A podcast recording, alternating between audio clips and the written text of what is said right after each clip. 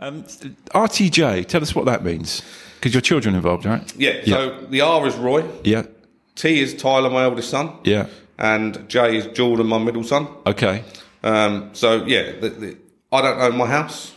We, Okay. we rent. Yep. So the business is my support to them and such. You Yeah. know, their inheritance and such. Yeah. So down the line, as I said, when the business grows, my boys will come on board. Yeah. Uh, then my girls, if there's a Yeah. yeah, if, if they want to. Make, if, they, if if my daughters want to come out and do fire door, I'm happy. You know what I Oh, mean? It's- yeah, well, there's other roles that they can take on, isn't there? You know, so, but yeah, so that's yeah, that's where the name come from. Yeah, Okay. it's just so yeah, so it's like a, a family legacies thing. You know, it goes on, it grows and grows. You hand it down. Hopefully, they hand it down.